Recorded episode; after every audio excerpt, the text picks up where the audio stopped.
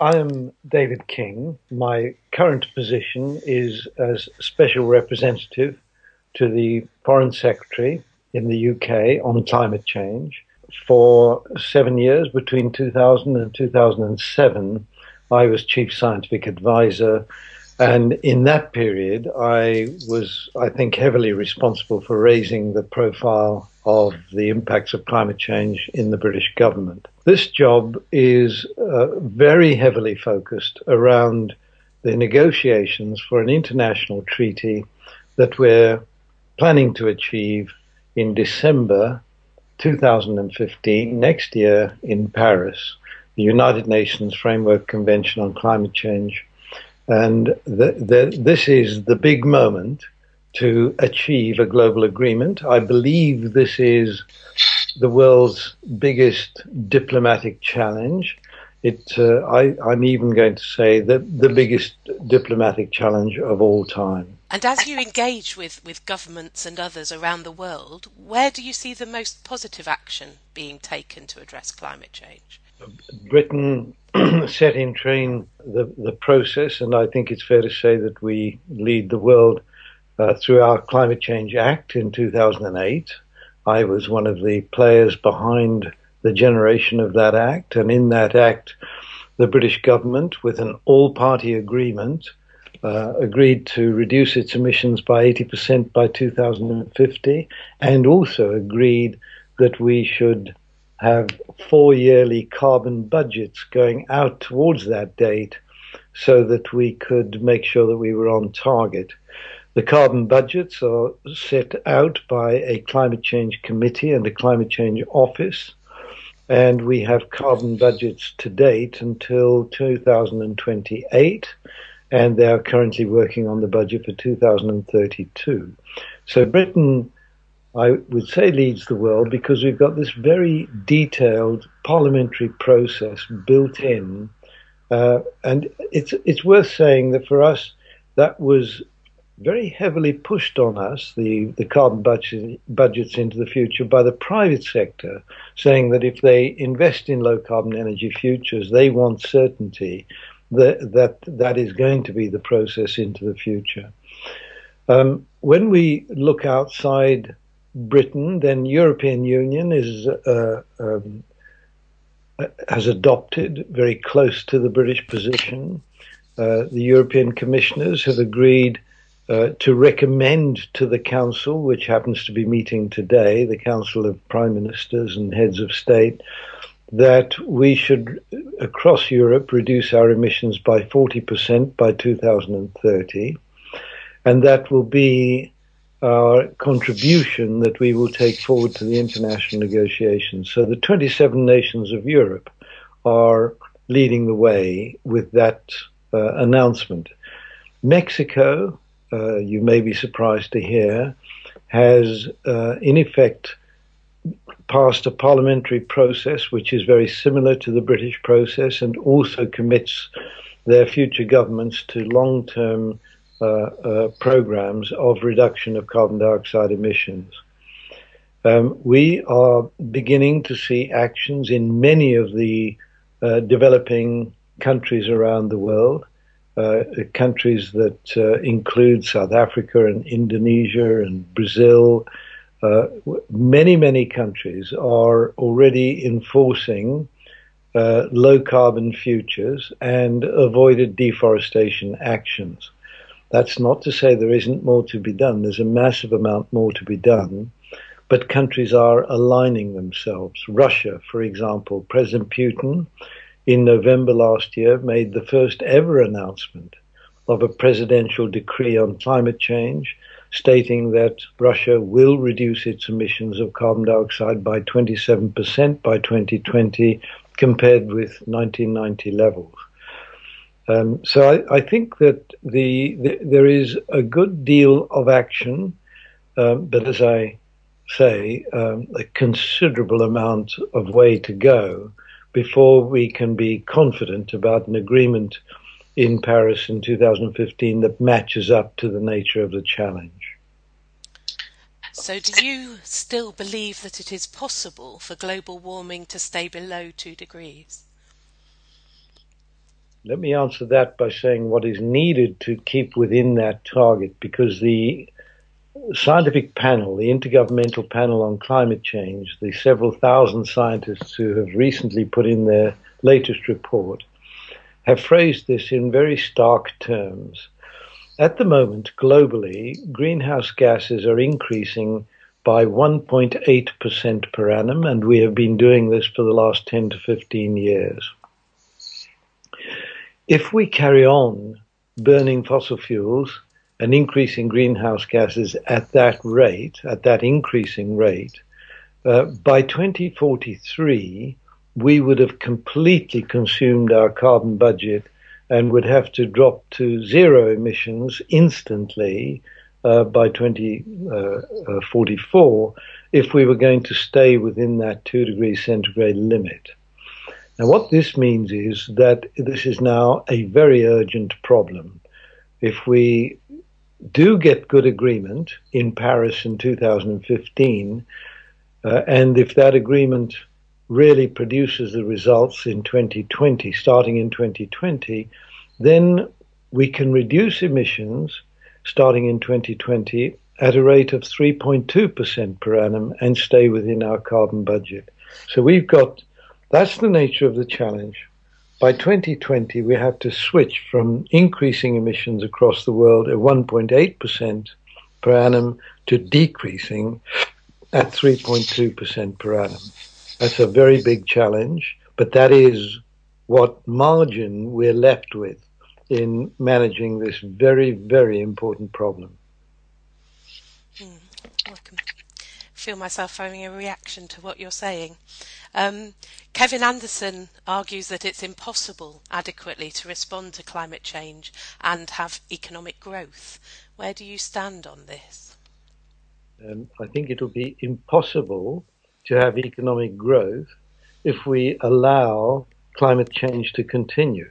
And I, I, would say this with a great deal of certainty.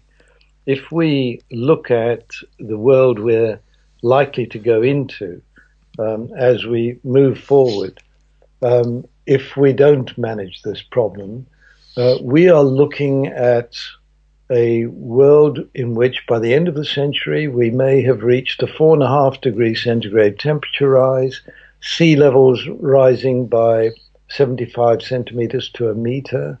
We would be seeing major cities around the world, including London, under severe threat of continuation. Um, and the loss of uh, farming and hence the uh, ability to produce food and many, many other parameters, freshwater challenges, all of these challenges mean that it is simply pie in the sky to, to talk about growing our GDP under those circumstances. Let me just paint a picture around the issue of environmental migration. For countries that are low lying, such as the small island states, uh, such as Britain uh, and uh, Bangladesh, as the sea level rises, the civilization on those areas of land, the populations will have to withdraw to higher land. Um, and in, in Bangladesh, we're talking about an area of the world that is very densely populated. And it is highly likely, therefore, that from all these island states and countries like Bangladesh, there will be an environmental migration at a level we have never seen before. Now, this is going to cause all sorts of disturbance to the global economy. Um, we see a beginnings of this kind of action in the uh, Arab Spring, where this rapid rise in food prices, coupled with a rise in uh, mineral prices and uh, oil prices, all giving a threefold increase in a few years in these prices, caused real concern about people's ability to buy the food that they need to continue to live. So I, I think that the notion of continued GDP rise in the face of the impact of extreme weather events is uh, is very unrealistic. uh, you paint a very stark, a very clear picture, but one that it's very difficult for governments to uh, take on board or to acknowledge. Do you think that politicians are are are recognizing the description that you just gave? Well, I think there's some good news there. Um, the the foreign secretary certainly recognizes that, and in making my appointment to this role, he was in a, a very clear position of saying, "I want to underline my commitment to this challenge." Uh, his counterpart in the United States, John Kerry, has been making around the world some quite remarkable speeches about what he considers to be the biggest challenge our civilization has been faced with.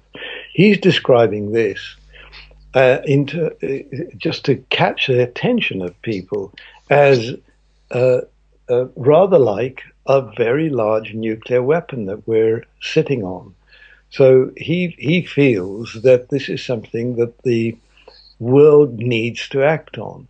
As I say, President Putin, and this may be a big surprise, has made a clear statement about climate change. Our own Prime Minister recently underscored the, the British All Party Agreement in 2008 with his statement about the floods and the impact of climate change here in Britain. So I, I think there, there are good signs. Um, amongst the developing countries, I would say there's some extraordinarily good leaders who who see the problems very clearly.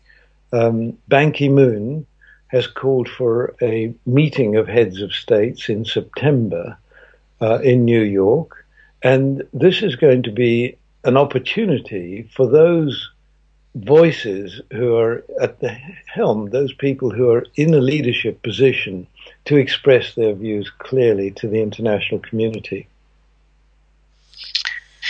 In our recent interview with Myles Allen, he argued that only a huge rollout of carbon capture and storage could keep global warming below 2 degrees.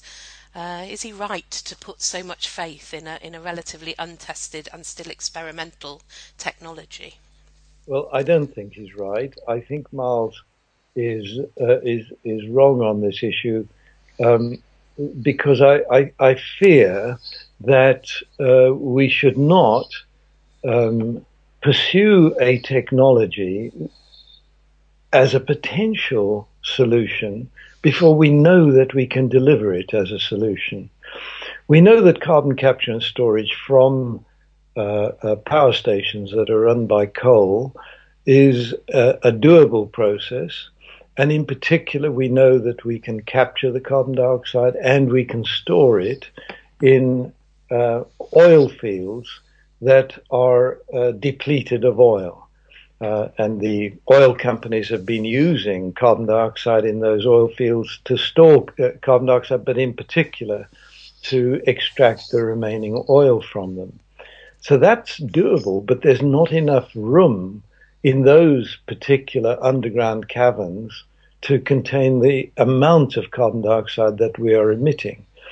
We therefore have to shift over to non-saline aquifers. Non-saline because we need, uh, sorry, saline aquifers. We need non-saline aquifers for the fresh water, which we're rapidly running into short supply across the world for.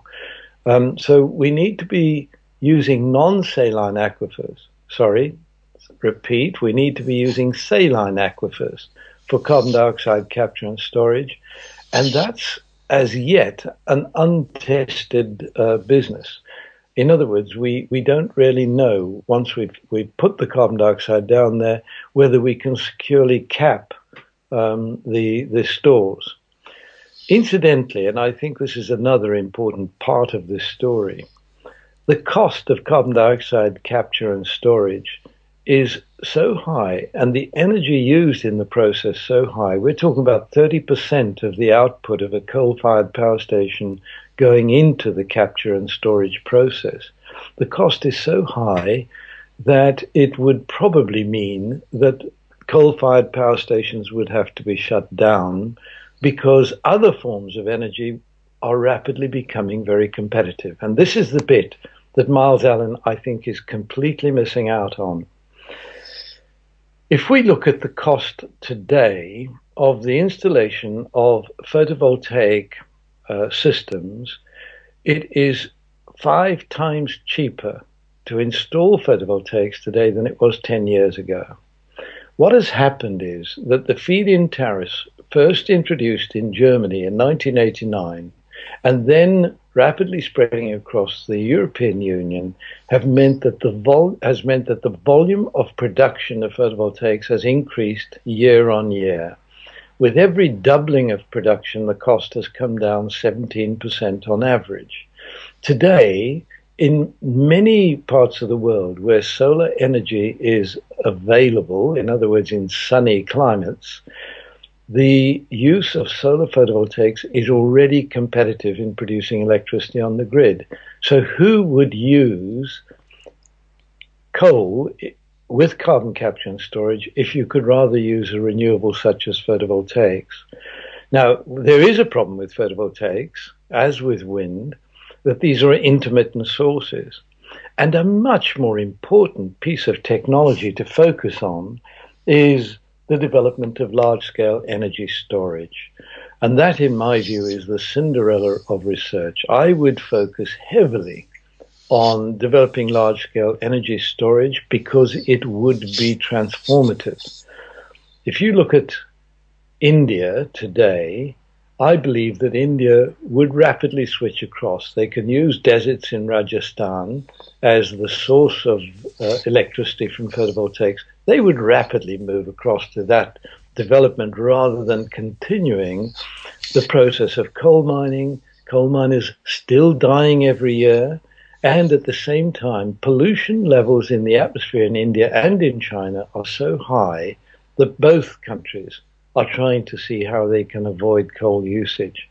So I, I think this is a, um, a, a, a, danger that we focus on the wrong expenditure in terms of technologies that can be transformative. And given the huge benefits that you've just described that could be derived from storage technology, um, why is the investment not and the focus not going in that direction? Right. So I, I, think that's a very good question, and I believe the answer is that the feed-in tariffs were uh, uh, meant to provide the solution that is appearing, which is the lowering cost of installation of uh, of the uh, energy sources. It's not been as efficient with wind. With wind, the figure is more like seven or eight percent fall with every doubling of uh, of production. Um, but I, I, I, think that, that none of the mechanisms we've put in place have pulled energy storage technologies through into the marketplace. So a group of us are very keen to establish a major new program, a global program of research, publicly funded and privately funded, but I stress publicly funded research aimed at developing the uh, storage capacity that we need. And this should be an effort from the research and development end through the demonstration part of the process and into deployment. In other words, I would like to see heavily subsidized deployment of large scale energy storage as it becomes available in the marketplace so that once again the cost can be brought down as the volume of deployment goes up and that will then become a, a worldwide facility. By the way, and I think this is very important, most villages in Africa and India are off the electricity grid. The people in those villages, millions of people, hundreds of millions of people, without any electricity at all getting them, those villages onto the grid is extremely expensive, which is why the governments of those parts of the world have not yet extended into those villages. But the cost of installing photovoltaics with microgrids in those villages is on average about three times lower, even at today's photovoltaic prices. Now, this means there's another big market for photovoltaics emerging in those two countries in those two parts of the world. And once again, volume will keep going up and the cost of photovoltaic installation will fall well below the cost of installing energy systems based on fossil fuels. So I think there's a, it's not pie in the sky, there's a very real future for sun power to become the major form of energy production in the future. Now you couple that with lo- the availability of large scale energy storage, and you're moving to a position where we can say we can actually crack this problem. And where should leadership on climate change be coming from? I mean, we've talked quite a lot about government, but there's also business and communities. I'm, I'm particularly interested in the role you see communities as having. Right. So, so uh, first of all, let me say there are a number of really outstanding business leaders who who get this whole message and who are uh, um, advocates of action on climate change and are, are doing it within their own companies. And this is extremely important because the, it, it helps politicians enormously to be able to say that the private sector is, uh, is supportive of, of their actions.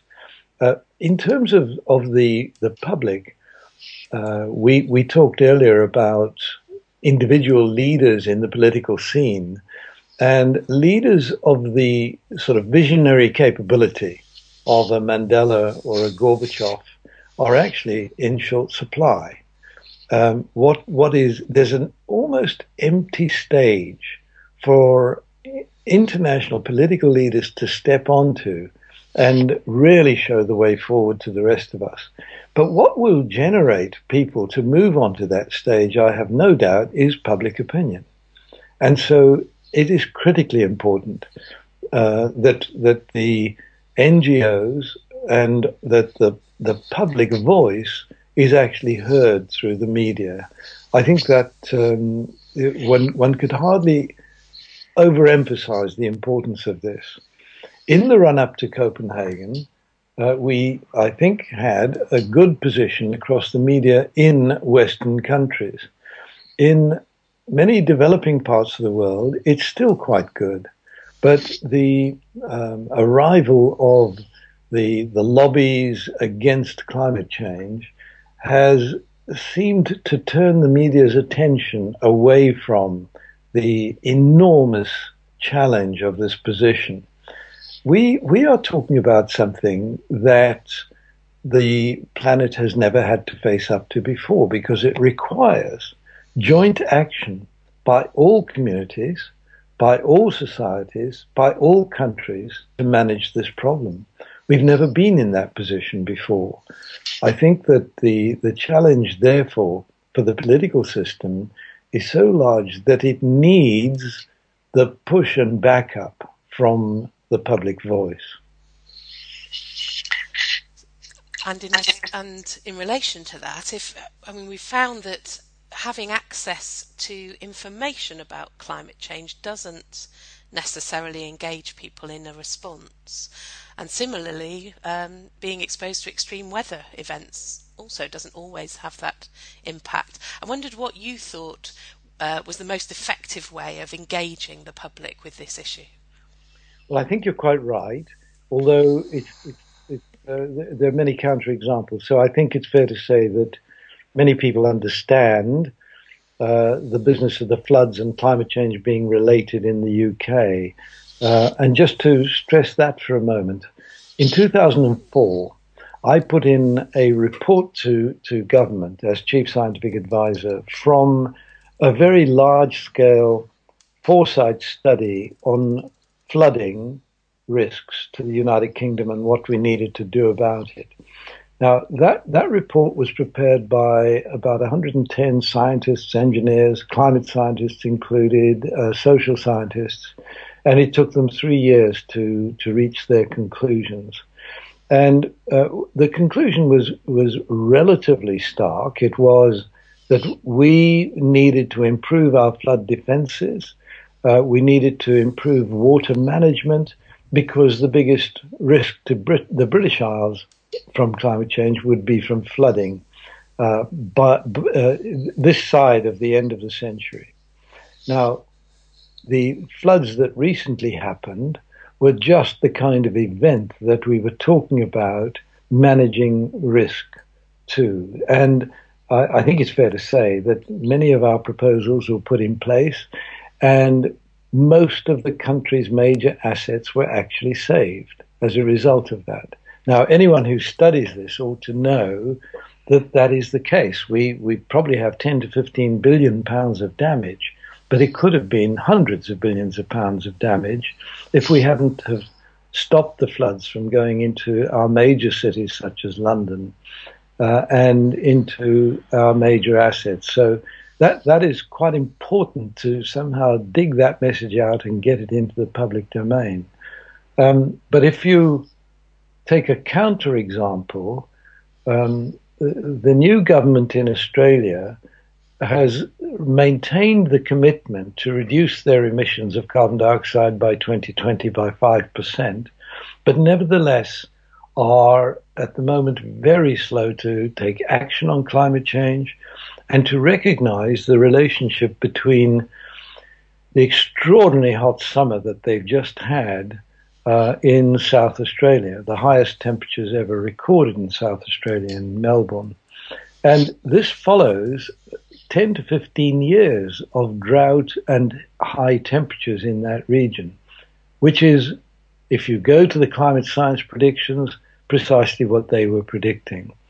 So I, I, think that you're quite right. The extreme weather events don't always lead to uh, the conclusion that people understand the nature of the challenge. Um, Russia, on the other hand, and I'm swinging around now, the the very high, the severe summer in in Moscow and the uh, melting of the permafrost in in Russia has been a wake up call. We may say that the hot summer in, in Russia was such an extreme event that it can't all be attributed to climate change. Of course, that is true. But nevertheless, it was an indicator to the Russian population that climate change is a severe threat to the Russian people. It's not just a warmer climate is going to be nicer for them. It's going to mean longer growing seasons, which is what was said before just as in, in Britain, we can't say that climate science will be better for us because we'll uh, grow wine that'll be competitive with France and Spain. However nice that'll be, we see that actually the floods are so counterproductive that uh, the impacts are more severe. So I think that extreme weather events, which are likely to increase in frequency as we move forward in time, are a wake up call, but aren't always read in that way, just as you say. Uh, you mentioned the importance of um, getting this, this, this issue discussed in a meaningful way in the mainstream media. Uh, the BBC's recent coverage of climate change seems still to be labouring under the assumption that balance means giving a platform to climate skeptics. Is this still appropriate? No, of course it's not appropriate. I mean, it, it's remarkable. We're in a situation where 99% of the climate science community believe that climate change is happening and is due to man's influence, uh, mankind's influence over the last 50 years. And they say that this, they, they're able to say with 95% certainty. Um, if we said this, say, about um, a new vaccine arriving to prevent some uh, transmittable disease. Uh, and the scientific community said they were 95% certain that this would stop the transmission of that disease. I doubt that you would have an outcry uh, against the scientific community of the kind that has happened here. It is, in my view, quite extraordinary that we can still try to get a so called balanced view between the clear scientific opinion and the people who mostly are not even close to the science themselves. I, I find it quite remarkable. Um, as you know, our theme this month has been living with climate change. As, as someone who works with this issue every day, how do you how do you deal with it? How do you cope with the depth and the enormity of the issue and, and deal with it emotionally? Well, I, I think that um, I, I cope by uh, having a very exhausting schedule. Um, I've, I've met with uh, delegations from uh, n- uh, nine different countries this year. Uh, sorry, ten different countries this year, and uh, and so my my waking hours are actually swe- uh, spent um, in negotiations and working with um, leaders in other countries, negotiating teams um, talking to uh, leaders of NGOs. Uh, when I make uh, visits to other countries, so for example to India, I met with uh, leaders of major NGOs. I spoke to the uh, uh, Parliament, the Indian Parliament. I met the head of planning, the Planning Commission in India, met the key ministers, and I also uh, met with uh, a whole range of other leaders, including people at the Bombay Stock Exchange, where I gave an address. So I don't confine myself to the, the political leaders, but try to meet as many of the influencers as I can on these trips.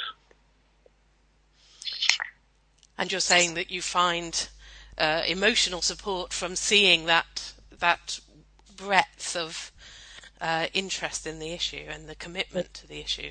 Yes, exactly. I mean, I, I think that uh, because I'm I'm so deeply involved in in the actions, and I think obviously what is critical is getting positive feedback, and uh, I am getting positive feedback wherever I go.